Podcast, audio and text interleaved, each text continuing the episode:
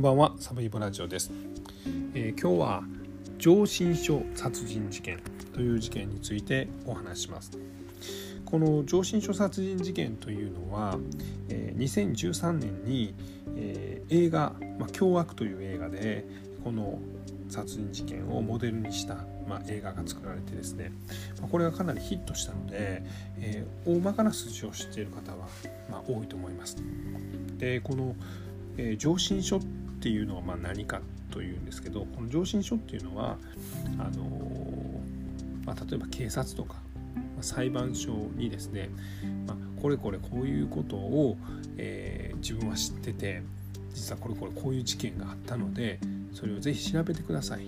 というのを書いて、まあ、出すそのまあ紙というかその書類のことを上申書と言います。でこの事件の一番特徴的なものことは何かと言いますと実はこのすでに別の事件で死刑の判決を受けてた、まあ、いわゆる死刑囚が、えー、他に実はこんな事件があるんだというのを、まあ、雑誌の記者に語って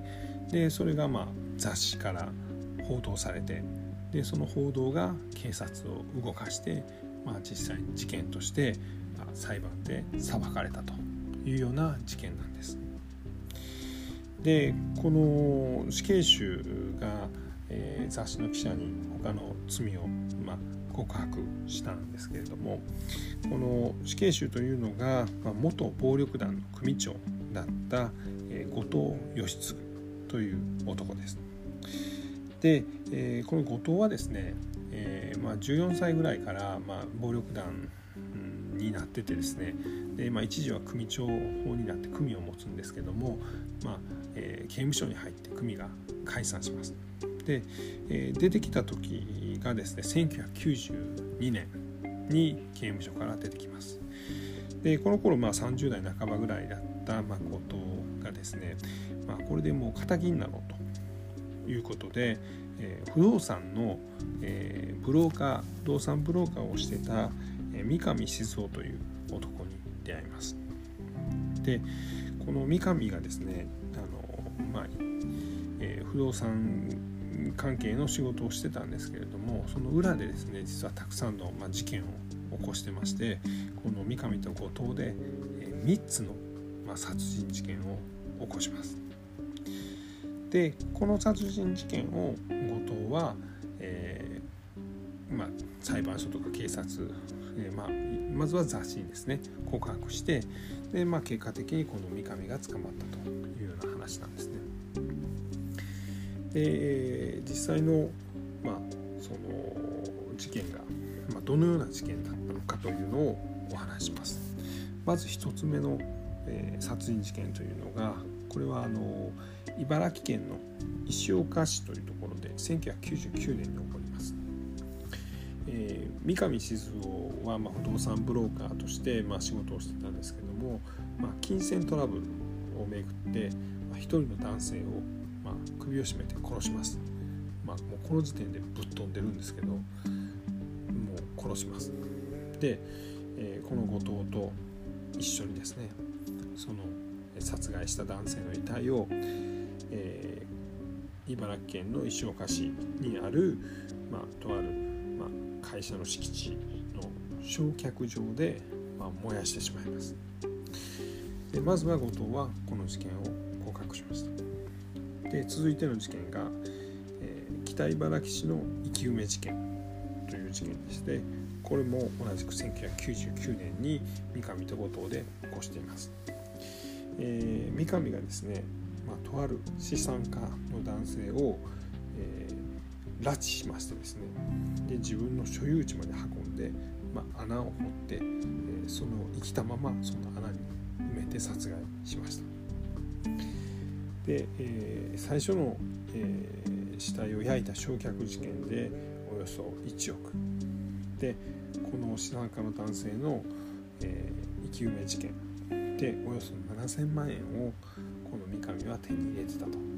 例えばその人被害者が持ってた土地を転売したりとか、まあ、そういうことでそういう利益を得てたということなんです。で3つ目に起こった事件はすで、ー、に多額の借金多くさんの借金をしてた、まあ、カーテン販売店の社長をですねもうお前どうにもならんやろと。ほなもううち来いと。なんとかした。る家族も含めてなんとか守ったるというので、えー、拉致します。で、えー、ある部屋に軟禁します？でその借金たくさんある、カーテン屋の、社長にですね1ヶ月にわたって毎日ウォッカをガブガブ飲ませます。でこの男性はもともと糖尿病とか肝硬変とかあったんですけど、まあ、そんだけ大量のお酒をあの飲んでしまうので1ヶ月後に亡くなります。男性にはおよそ1億円の保険金がかけられてたと。で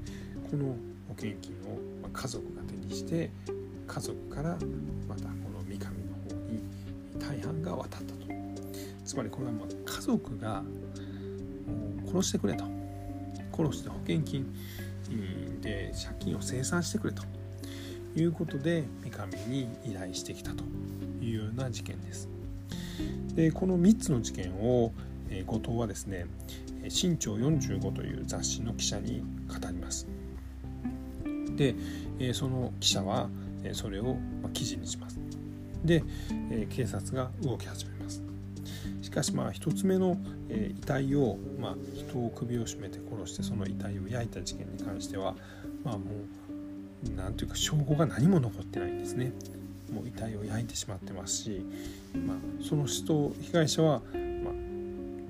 世の中から消えてしまってるんですけど証拠がないということで、えー、捜査はストップしてしまいます。で2つ目の事件、え、これはまああの穴を掘って資産家の男性を生き埋めにしたという事件なんですけどもこの事件もですね実はそのこの罪を告白した後藤義次がですねその地図上でここに死体を埋めたということを言う言うんですね。でそれを聞いた警察とこの記者はですねそこに急行してですねブワー行ってですねそこが掘り返すんです。ただ三上は賢いですね掘り返される前にすでにもう自分で掘り返してで死体をまた別の場所に移してたということです。ただですねこの後藤がこれはまああの、えー、3つ目の事件でですね、えー、この3つ目の事件でその保険金じゃいくら手に入ったかっていうのを詳細に、えー、この後藤が覚えてたんですね。でこれがいわゆる秘密の暴露に当たるということになります。秘密の暴露っていうのはあの、まあ、なんか犯罪を犯した、まあ、犯人がですね犯人のみが知りうる情報を、ま、供述した時に、えー、秘密の暴露ということが当てはまって、まあ、その人をその犯罪で、まあ、裁くことができると。いうことなんですね。でこの後藤がその保険金の実際の金額を知ってたということとあとはその後藤の車がですね、えー、まあ、実際にその、えー、まあ、経営者の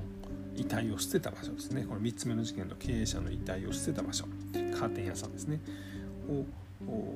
遺体を捨てた場所のあのに行った車の記憶が、高速の N システムというのに残ってて、まあ、これもですね、まあ、実際の犯罪が認定される、まあ、有力な証拠になったということです。で結果的にはこの3つ目の事件ですね1つ目と2つ目は実はそのもう事件は不起訴になってしまうんですけど3つ目の事件がこの保険金殺害事件というのが、えーまあ、有罪裁判にかけられて、えー、首謀者である三上は無期懲役、えー、殺人などの実行犯であった後藤には、えー、懲役20年まあすでにもう死刑確定してるんですけど別の事件で。でこの保険金殺人を依頼したとされる、まあ、この家族が、まあ、3人いたんですけどそれも懲役13年から、まあ、15年の罪が言い渡されました。で、えー、まあ、これほどの凶悪な事件というのは、まあ、類を見ないんですけれども、えー、こういった事件が死刑囚の口から、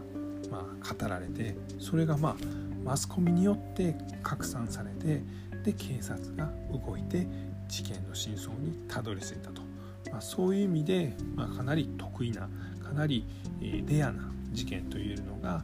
えー、この上申書殺人事件であったと。ただですね、まあ、ちょっと一つ付け加えますとこの、え、罪を告白した後藤、えー、義継ですね。これが何で罪を告白したかということなんですけどこれは結局ですねこの、え、三上がですね、えー、最初の事件で1億次の事件で、えー、7,000万その最後の事件でもまあ5,000万以上、まあ、トータルで2億以上の金を手にしてるんですけどそれをほとんどこの後藤に渡さなかった。ということで、まあ、後藤がしかも別の事件で死刑の判決を受けてるんですけど俺だけ死刑になってなんであいつ金も渡せへんしのうのうと生きてんねん許せねえ。おい記者来い。